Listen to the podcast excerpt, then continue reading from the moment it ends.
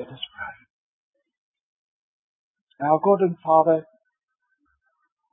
we do thank Thee that we come into Thy presence, not with glibness of speech, not with a show of wisdom, not with any pretense of understanding, but as children come to a Father. And Lord, there's not a Father ever lived on earth that has filled out that name as Thou dost to us. And so we come to Thee with this holy boldness, made ours through Thy beloved Son. And in that Son of Thine, we, Thy children, are fully accepted. Under Thy care, guided day by day. And we ask Thee that if we learn no other lesson this evening, it may be that precious one. That whatever the outside circumstance may appear, nothing can separate us from God our Father. Mm. Nothing can imperil our trust in Him. Nothing can come our way apart from His consent. And so we ask Thee for grace to be able to stand fast, hold fast, and wait patiently if needs be for Thee. We pray Thee to bless our meditations upon Thy Word so that we may not only be sound in doctrine and sound in practice, but have a sound mind in connection with the things that have to do with our life, our walk, our peace and circumstances. And we thank Thee that Thy Word caters for every department of truth. It is true from the beginning and true right to the end. And so we commit ourselves in Thy glorious presence this evening, believing for certain that everyone who comes to Thy Word with an open heart and a desire will get the answer of peace. Be pleased to give the answer of peace to everyone now who is listening and everyone who shall presently use this tape recording that whatever else they may miss in the teaching of thy word, they may experience that peace of God that passeth all understanding. And these things we ask in the name and for the sake of him who loved us, gave himself for us, the Lord Jesus Christ, our Saviour. The passage of scripture I want to read this evening is the last chapter in the book of Job and that is chapter 42. Any difficulty in finding the book of Job, it's immediately before the book of the Psalms.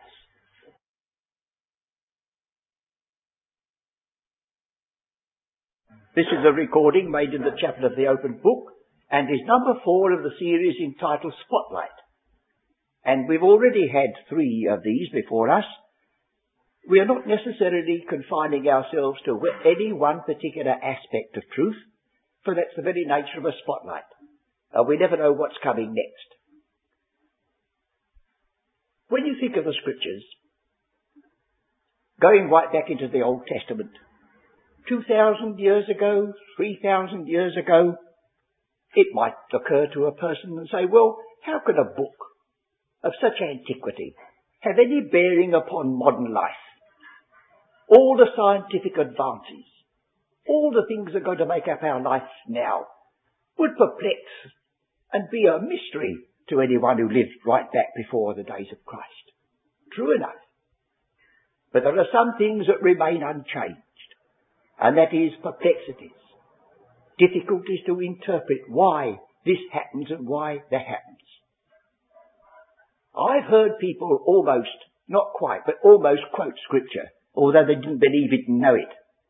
Why should this happen to me? What have I done? Never heard it, friends? Perhaps you've said it yourself, out loud or in your heart. And that is with us all the time, the problem and the answer. Now in the book of Job, which we have read, we have two statements. He said in chapter 23, I look forward, he's not there. I look backward, I cannot find him.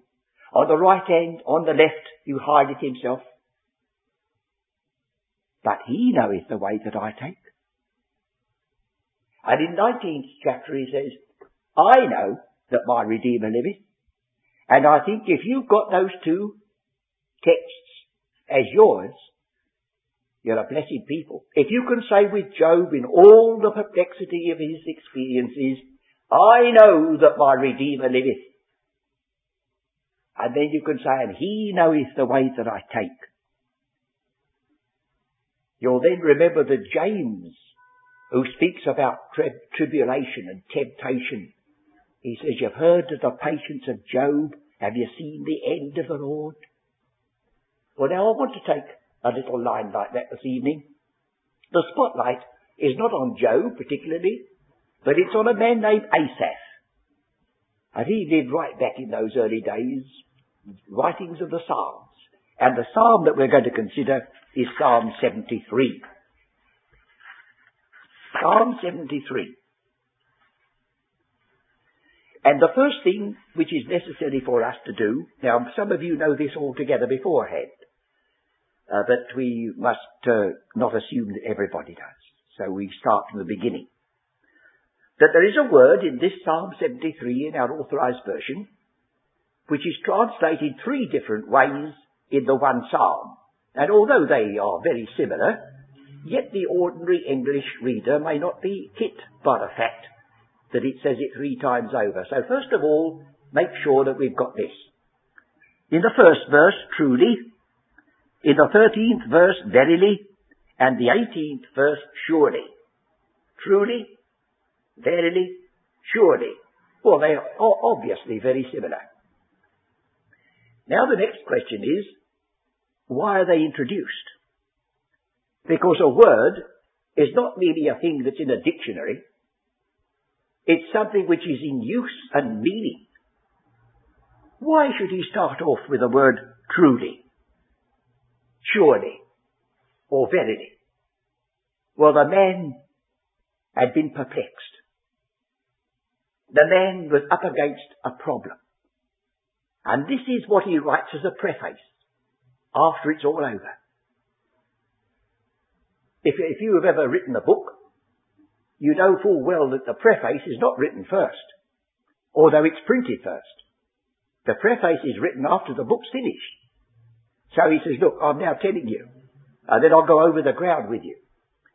And I'm going to suggest a more colloquial translation of these three words. Instead of saying truly and emphasizing truth, I'm going to put it this way, more as we should say it today. After all, are you look, after all, God is good to Israel, even to such as are a clean heart. But you say that sounds as though he, he doubted it a bit. Well, look at the next verse. But as for me, my feet were almost gone. My steps had well nigh slipped. But after all, I've learned my lesson. And then presently he says, verse 13, after all, I have cleansed my heart in vain and washed my hands in innocency. For all the day long have I been plagued and chastened every morning. You see it? Well, that man's passing through an experience which many a child of God today can echo. You believe God. You believe in the efficacy of prayer. You trust in the intercession of the risen Christ. And yet, circumstances pile up until you seem as though your faith is almost threatened. And if you say, you are listening to me, I've never heard such a thing, well, I don't know whether to sympathize with you or be sorry for you. Because the generality of folks never go through this pilgrimage without having some of the experiences which are on that first pilgrimage of the people of Israel. Coming out with a high hand, the very sea opening in front of them, the very sea closing behind them and swallowing up their enemies. And they land on the other side, and Egypt is finished. And they come to the wells, and there's no water. You think of that. Think of the shock. After all that experience, in a thirsty wilderness, to be led by God, pillar of cloud by day or night, led by God, and the wells were empty. Then what was the next experience? They came to another set of wells and they were bitter. Well, what's God doing? Well, wait a minute. God said, take the branch of that tree and treat the waters with it. And the waters that were bitter became sweet. Now, as far as I can see, that's symbolic in its meaning. The bitterness of wilderness experiences are not going to be rectified by anything that man can do. But the tree throughout the scripture continually has a reference to the work of Christ. Perhaps you know already that Peter never speaks of the cross of Christ, in spite of the fact that some people would think I'm making a mistake. You know I never make a mistake, or shall I say, hardly ever. Well, you know. But he doesn't. He speaks of the tree. The cross is spoken by Paul, the tree by Peter. And it means to us the cross. It's only when we appreciate the fact that we're a redeemed people and that we have been cut off from the world so far as trusting it to guide us and supply us that we begin our pilgrim pathway on the right step. And so they did. Well now God doesn't bring affliction after affliction upon us. The next thing is they came to a plantation of 70 palm trees and 12 wells of water. And I was interested to hear our brother Oscar Baker on one of his tapes saying, there you are, the 70 nations, they're mentioned, and the 12 tribe people, Israel, the 12 tribe people, Israel, gave the water to the nations represented by the palm trees. So you see there's abundance in the scriptures in its types that we can see almost at a glance where once they're pointed out to us. And so we go on through the whole of that wilderness journey. The temptations in the wilderness were not temptations to sin. They were temptations to trust. And sometimes you'll discover that the temptations in the Bible have been misunderstood. The temptations were, can God supply in a wilderness? Can he give bread from heaven? Can he give flesh to eat? You see? And when that begins to gnaw at the spiritual vitals of a person, then his walk becomes shaky and his faith is dim. But we come back to this Psalm 73. For here, here's a man writing his own experience with a little touch of guidance for ourselves afterwards. So come back again then. Psalm 73. But as for me, my feet were almost gone. Watch that, friends. We shall see it again coming presently. Your feet almost gone. But let's be, let's be true, friends. They never have gone completely. Sometimes the Father allows us to do a little slip to help us to remember that if we weren't holding His hand, we should have gone completely. That's a part of our drilling. That's a part of our necessary lesson. But the almost is a precious thought, isn't it? Nobody with their hand in the Father, Father's hand will go completely over the edge. Almost, but not quite. As for me, my feet were almost gone. My steps had well nigh slipped. Well nigh slipped. He's not boasting now, you see. He's beginning to say, if God had not held me, I should have been just like the wicked. Steps would have gone. Well nigh slipped. And why was he in this attitude? Well, friends, even in this life, you don't walk with your feet, you walk with your mind. Uh, if you don't believe that, and you don't think where you're going, the feet will sometimes betray that you're not in command.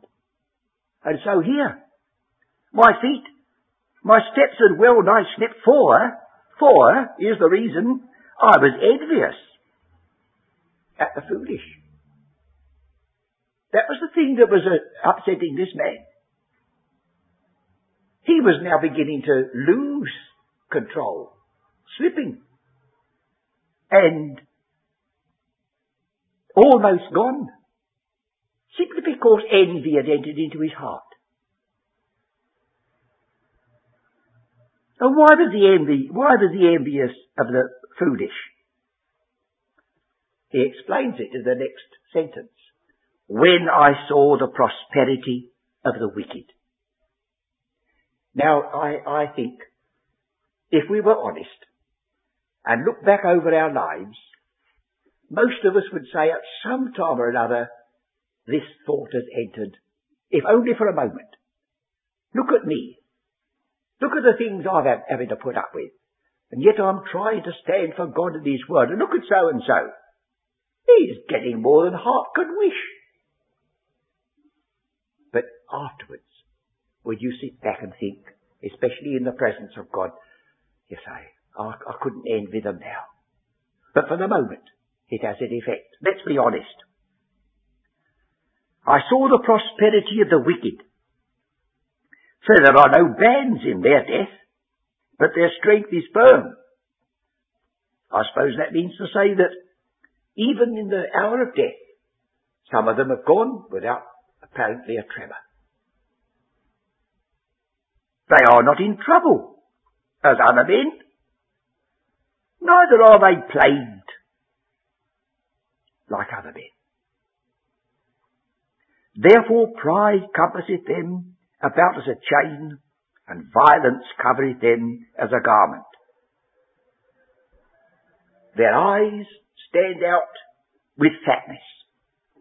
That's not a, not a very good thing for, to happen to a person, but it seems to indicate that they were not uh, abstemious. Their eyes stand out in, like with fatness, and they have more than heart could wish. They're surfeited. They've got more than they want. And here's this man saying, I've sought to walk with God. I've sought to stand for the truth. And look at me. They are corrupt and speak wickedly concerning oppression. They speak loftily. They set their mouth against the heavens. And that's very true today, friends. There's any amount of those who write and speak or even live who now defy the heavens that declare the glory of God and the book that he has left to, to guide us. They set their mouth against the heavens and their tongue walketh through the earth. These are figures of speech which I think we could appreciate. Pride, arrogancy. We've got it all. We know all there is to know. Who's going to intimidate us? Why should we be afraid? Therefore his people return hither and waters of a full cup are wrung out unto them. And they say, How doth God know? And is there knowledge in the Most High? They taught them. You're trusting in a vapour. Perhaps they don't say, How does God know? They may say, There is no God. Or perhaps if they admit there is a God, He's so far off he doesn't care. And you could easily sit down with a person and say, look, there are so many million in the earth today. And this earth is so small comparatively with the universe that it has been likened to a grain of sand on the seashore with just a little mark on it. And you've got to go and find it. You say that's exaggeration. Well, they've got a vast universe. And God is upholding it all. And yet that self same God says that not a sparrow falls to the earth without the Father's knowledge. And it even, you know, gives you that little bit of arithmetic. There's an odd sparrow, by the way, it's reckoned up. An odd sparrow thrown in if you buy so many. And even the odd sparrow is known by the Father. Anybody listening to me who thinks we're a bit of an odd sparrow? Well, if you don't think so, perhaps somebody else does, but still, there's comfort there, friends. The odd sparrow is known by the God who upholds heaven and earth and the vast distances that we cannot comprehend. So he says, they say, How doth God know? And is there knowledge in the Most High? Behold, these are the ungodly who prosper in the world, they increase in riches. They prosper in the world. But this poor world and all its riches is doomed. There is a prosperity which is associated with the world to come. He shall see his seed. He shall prosper. He shall be satisfied. But that's in the day that's coming. We are journeying home. We're not there yet. And so he says again the thing that troubled him in verse 13. Verily. Now this is, well, he says this is where I've reached. After all, I seem to have clean, cleansed my heart in vain. Look at all these people, their eyes standing out in fatness. They have more than heart can wish. They've got a multiplication of riches. And I seem to have been forgotten. For all the day long have I been plagued. And you know, sometimes when a person least thinks it, he expresses something which is true. And that's what Asaph did. He said, all day long have I been plagued and chastened every morning. Chastened. Chastened. Where have I read about that? Well, in the Epistle of the Hebrews, which Asaph hadn't read, of course, but it refers to the same person, the same Lord, the same book. He says, if you're children and you've got a father, you'll be chastened. Well, now I don't know how far that's true in every family, but it was in the family in which I was brought up, friends. I had a father, and this particular person was chastened occasionally. I'll give my father credit that he didn't like doing it, but sometimes he said, I've saved this up so long you've got to have it, and I did. And the scripture says, no chastening for the present seems joyous. And I can agree with that too. Because I would naturally have dodged the chastening if I could. But it says, but afterwards, afterwards, it yieldeth the peaceable fruits of righteousness to who? To those who are exercised thereby. So after I thought over the chastening I had, I thought I'd better mend my ways and not do that anymore. Well, that's only the very slight way of saying what we have to do, repent. So the very fact that this man could say he was chastened meant to say that he had a father. It's the unchastened child that has it all his own way. And naturally, a child who's got a father who says, now, no, no, you don't do that. He's envying this youngster out in the street that does whatever he likes. But oh, if that child only knew. The one that's out in the street and doing whatever he likes is on the road to perdition. But the child who has a father and stops him sometimes is being guided and ultimately blessed. So this man's coming to it, you see. The words come into his heart. For all day long have I been plagued and chastened every morning. And if I say I will speak thus, if I talk like this, behold, I should offend against the generation of thy children. And when I thought to know it, it was too painful for me. So he's made his confession, hasn't he? Up to a certain point. We've been walking with him because most of us can sympathize with him. Now he comes to a stop. He makes a definite statement and a change was too painful for me until, until what? Until you turned over a new leaf, I said? No. Until what?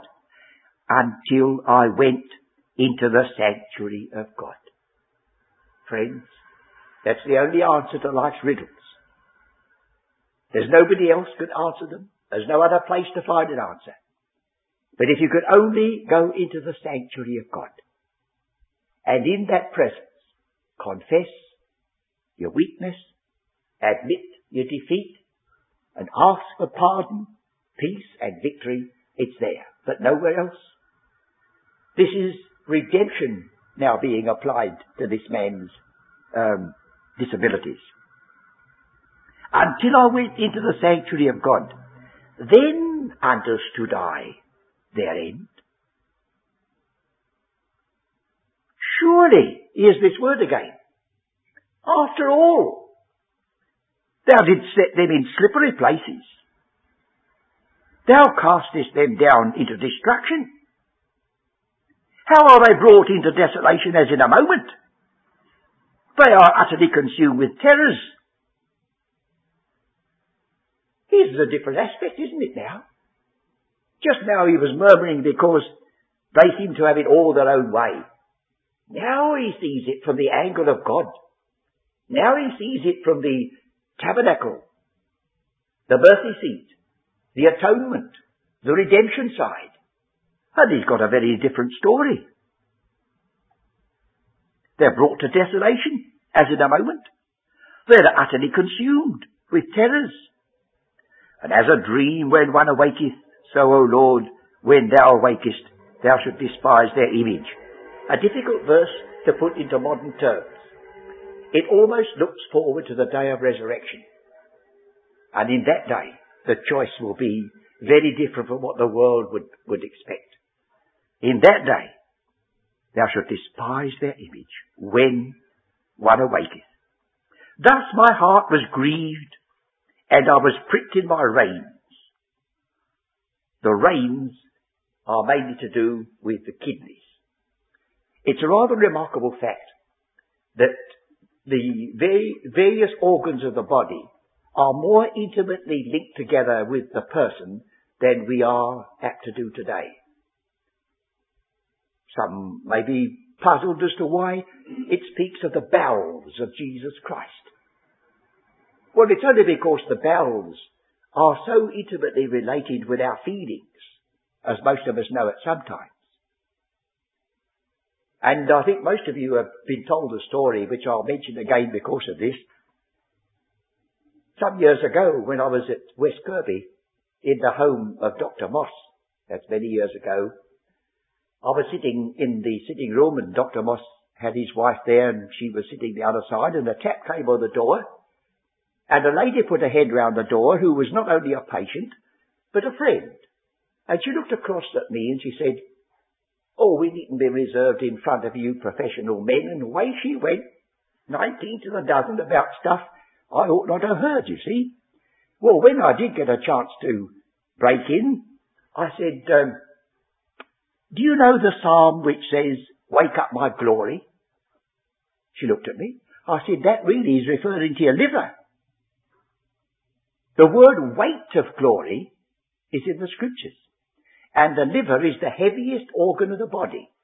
Like the crude word for the lungs is the lights, because they're the lightest organ in the body. And when he said, wake up my glory, he was referring to the figure that is attached to glory in the scriptures especially in the Old Testament, wait. Well, she got puzzled over that. And when the doctor called to visit her, she said, who was that? And when she discovered the mistake, she had a touch of humour, and she was a wealthy woman, so she sent fifteen pounds and says, give him that for his fee. Now, don't you try that on again, you may not get the fee. But you see, it was, I'm only stressing this, that those organs of the body that God has given us, are all making up this living soul, this living person. And although we don't talk about them in matters of ordinary everyday conversation, they've all got their place. And so he says here, so thus my heart was grieved. Now we're so used to using the word heart that we don't realize that's one of the many terms. As someone parodied once, he says, the young man said to his sweetheart, I love you with all my pump. Well, that's not quite so romantic, is it? But at the heart is a gloriously wonderful pump with valves and in and out movements of liquid. But it also represents affection. So, the liver can refer to something which is of weight, and the bowels can refer to something of intense feeling. And so we are body, soul and spirit, and we ought not to divide them with a complete whole in the mind of God, with all this interchange of feeling.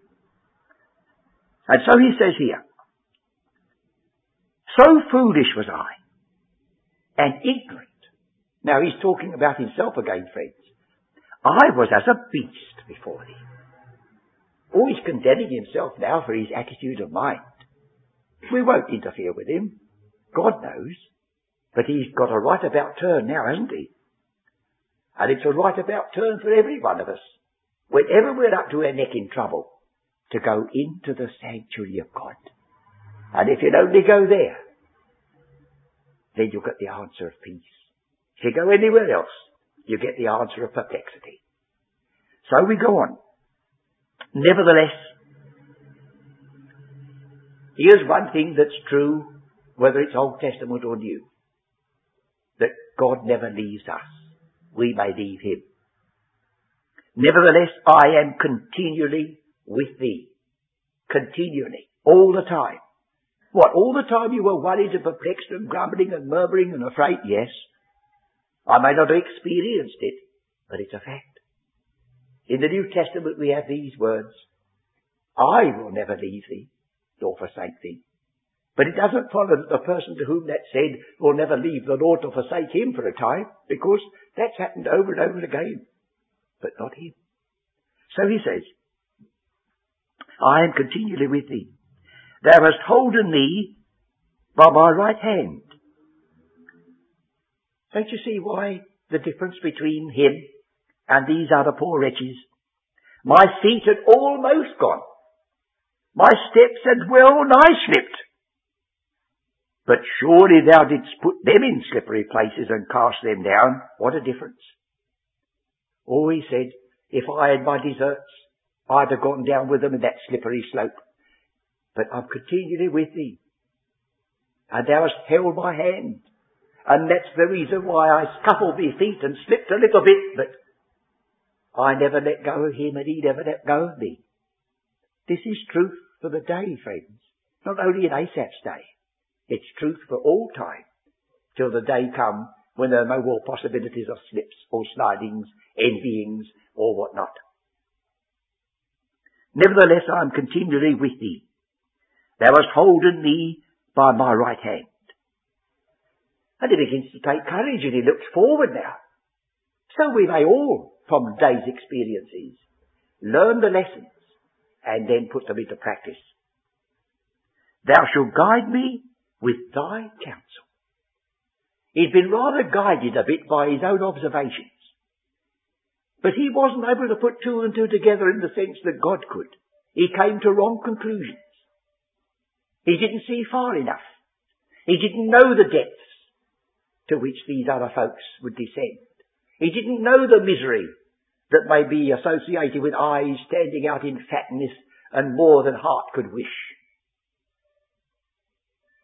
We only see the externals.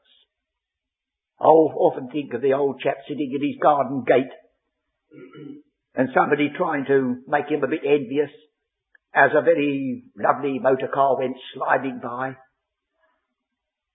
And he said, God is my Father. Christ is my Saviour. Heaven is my home. They can have the rest. It's nice to have these other things in this life, but they're incidental. They can have the rest. And so here he says, Thou shalt guide me with thy counsel. And what afterwards? Afterward, receive me to glory. What a change has come over this man. Complaining and murmuring and wondering and envying the wicked. And now he says, Thou shalt guide me with thy counsel. What if he's going to be guided by the counsel of God, even though his foot slips a bit? He's safe. He's on the right direction. And afterward, when it's all over, receive me to glory. Well, no member of the church of the one body can say more than that, for that's our hope. That when Christ, who is our life, shall appear, we shall appear with him in glory. I don't say it's the same glory, for there's a glory of one calling and another, but it's much the same in parallel. Again, he expresses a truth which he'd learned by going into the sanctuary of God. Whom have I in heaven but thee. And there is none upon earth that I desire beside thee, Asaph. You're just uh, saying the very opposite from what you were troubled about. He says, I know. But that was, of course, I was in the wrong place. There's still plenty of riches enjoyed by the wicked. They're still immune from many sufferings that I shall have to endure perhaps. But oh, he said, I wouldn't change places with them now for anything. He said, in spite of all that, there is none upon earth that I desire beside thee. He's satisfied at last, friends, with a satisfaction which is anticipating the day of glory when it will be wonderfully true. He says, my flesh and my heart fadeth. He's recognized that too. No boasting here, is there? But, oh, remember the buts in scripture. God is the strength of my heart and my portion forever. For lo, they that are far from thee shall perish. Thou hast destroyed all them that go a whoring from thee. Horrible word. But what a light it throws upon those who are far away. Now he comes to the end. But it is good for me to draw near to God. It's good for you too, friends, as well, and for me. I have put my trust in the Lord God, that I may declare all thy works.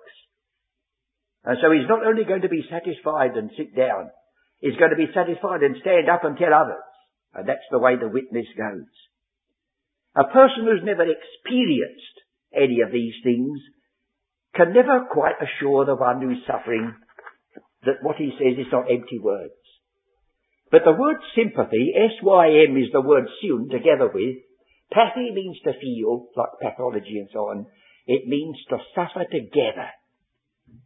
So if you have been passing through any strange experience, trying experience, and you have received this consolation by at last going into the presence of God, in the sanctuary of God, and being assured then you can speak out of a full heart. So, when you look at Psalm 73, just remember those three occasions. Surely, verily, and truly. For they are the keys that open the book. And the book is well worth, is well worth our study, for it's true for all time until like Asaph we are received unto glory. Now we bring this meeting to a close by singing hymn number six. No future but glory, Lord Jesus, have we. How bright is the prospect of being with thee. Now unto him that is able to keep us from falling and to present us faultless before the presence of his glory with exceeding joy, to the only wise God our Saviour, be glory and majesty dominion and power both now and ever. The grace of our Lord Jesus Christ be with us all.